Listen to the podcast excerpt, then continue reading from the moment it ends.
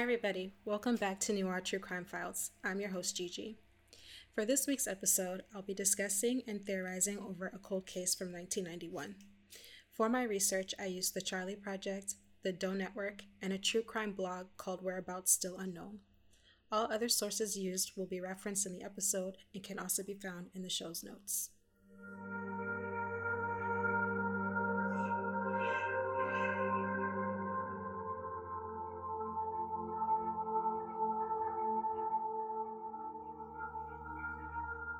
23 year old Lisa Diane Jamison disappeared from Chandler, Arizona on the morning of November 5, 1991.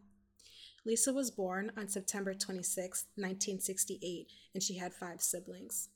I wasn't able to find out anything about her upbringing, her personality, or how she met her husband Alan. At the time, the couple had a two year old son named Kyle, and they lived in the nearby town of Gilbert. Lisa was an employee at Mote Electronics, which was about 17 minutes away from her apartment. The morning she disappeared, she had finished her overnight shift, and at approximately 7:15 a.m., she gave a ride to a male coworker to McQueen Road and Chandler Boulevard. According to Lisa's Charley Project profile and whereabouts still unknown, when the male coworker was later interviewed by police, he told them that nothing seemed, quote, out of the ordinary during the ride. But after Lisa dropped him off, the coworker said he just went home. However, this would be Lisa's last known contact with anyone. Alan reported Lisa missing that evening at 5 p.m. because she didn't pick up their son from the babysitters. According to a blog post written by Lisa's sister, Dr. Treva Free Kimbrough, Gilbert PD would not allow for Lisa to be filed as a missing person until 72 hours had gone by.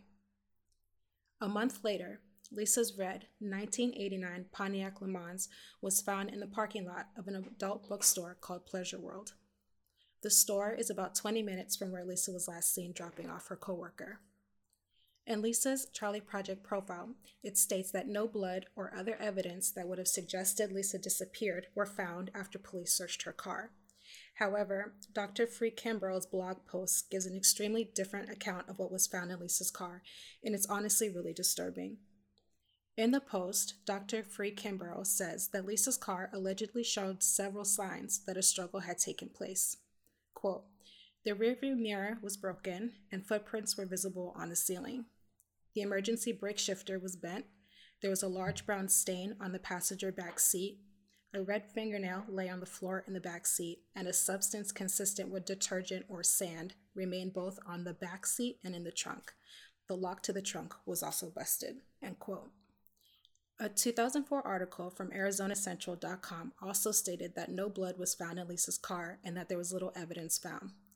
The article goes on to say that Detective Scott Zuberbuehler planned to have, an, to have any evidence analyzed by the Department of Public Safety and that a hair sample from inside the car, quote, could possibly be matched to, to DNA from criminal offenders. Since that article, though, there's been no update on the results on any of the forensic testing for the blood, the hair, red fingernail, or sand in the car. We also don't know if they ever distinguished whether it was detergent or sand that was in Lisa's car. I have a theory about the sand, but I'll get to that later in the episode. When police searched the apartment that Lisa shared with her husband and Gilbert, they found her clothing and other belongings untouched. All activity on Lisa's bank account also stopped after she disappeared, and there wasn't any uh, cash or cards missing from her account. Lisa and Alan were reportedly not having any marital issues and were not having any financial or medical problems. Lisa's family last saw her the night before she disappeared. She had asked her, mom, her mother, Barbara Collins, for $10, and she'd also told her that she was pregnant. Lisa allegedly told her mother that she was nervous to tell Alan about the new baby because he didn't want any more kids. Lisa's case doesn't appear to have gotten much media attention throughout the years. According to the US Census website, as of 2019, Phoenix has a population of 1.6 million. The town of Gilbert has a population of over 250,000, and the majority is 83% white compared to the 4% of black people that live there. Considering the racial demographics, Lisa's case didn't seem to be much of a priority from the beginning.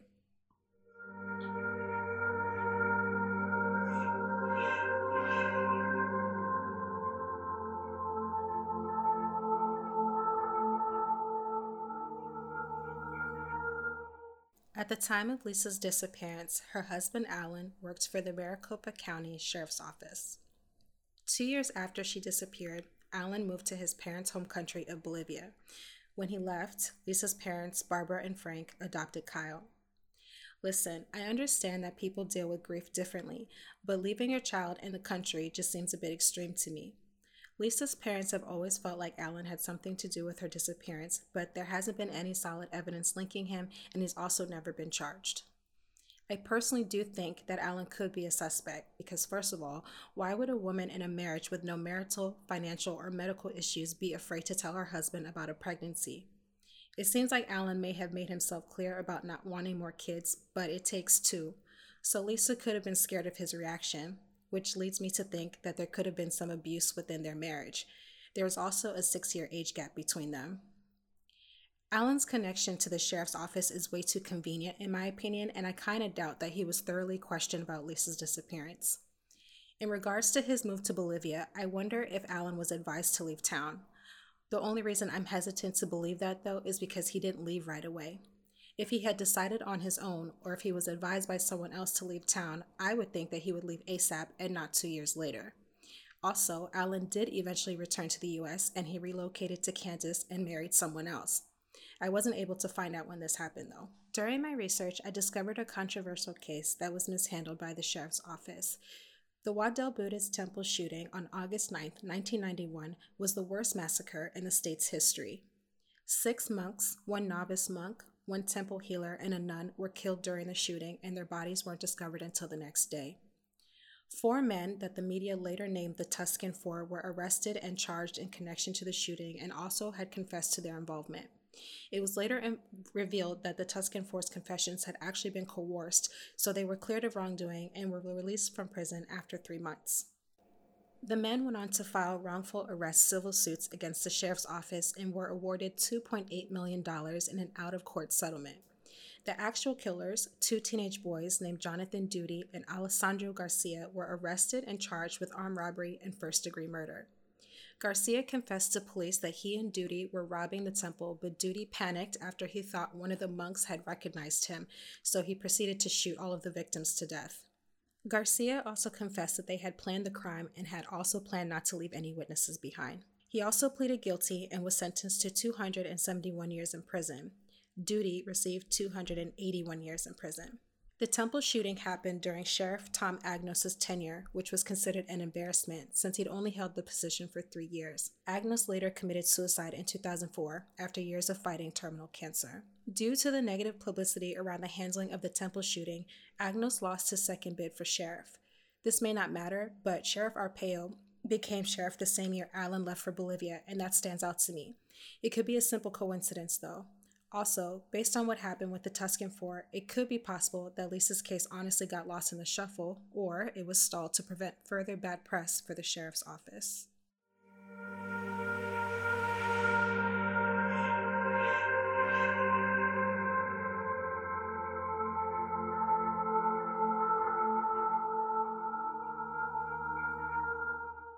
As I was researching Lisa's case, I decided to search NamUs and the Charley Project for other missing black women in Phoenix between the ages of 16 and 40. And all of the cases I found almost all fit Lisa's.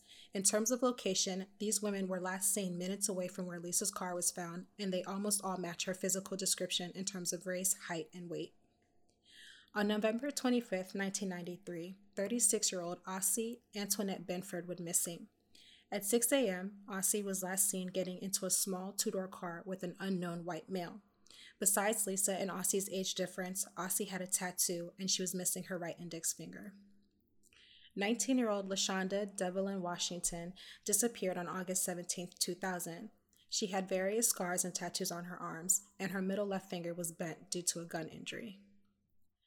31 year old Jeanette Marie Lamb vanished on January 10, 2002. She was last seen leaving a relative's home and got into a white pickup truck with an unknown male friend. Jeanette was not reported missing for 30 days. It was common for her to go missing for days at a time, but never this long. September 3, 2006, 35 year old Roxanne Ellison was last seen at her family's home. At the time, she was addicted to drugs. The last missing woman disappeared on November 2, 2002, and her name is Nyani Gillum.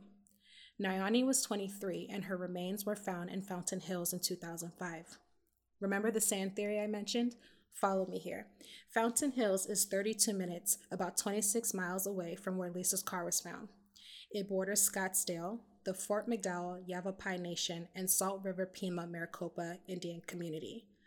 The Fort McDowell Yavapai Nation is a federally recognized reservation, and its largest economic operations include gas stations, a farm, a casino, and a large sand and gravel operation. Based on all these missing persons cases, I personally think that there could be a serial killer in Phoenix who is specifically targeting black female sex workers. If Lisa was a victim of this serial killer, then she could have been an early victim. This could also explain the possible sand that was found in her car. Lisa did not live a transient lifestyle, she did not have a drug problem, and she wasn't known to go missing for days at a time.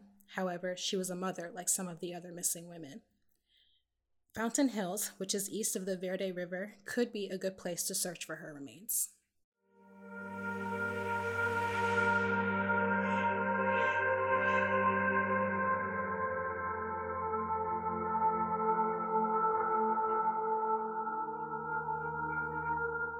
It's been 29 years since Lisa vanished.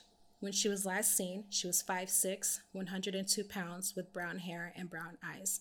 Lisa was reportedly wearing a pink shirt, blue jeans, white shoes, a silver rope necklace, and a silver herringbone necklace, and had four piercings in each ear. Other than Lisa possibly being pregnant, the Doe Network lists in her profile that she had an undisclosed medical condition. Lisa may also go by the last name Collins, and she would be 51 years old today. If you have any information on Lisa's case, you can contact Sergeant David Myers of Gilbert PD at 480 635 7360. Lisa's case number is 91 04106.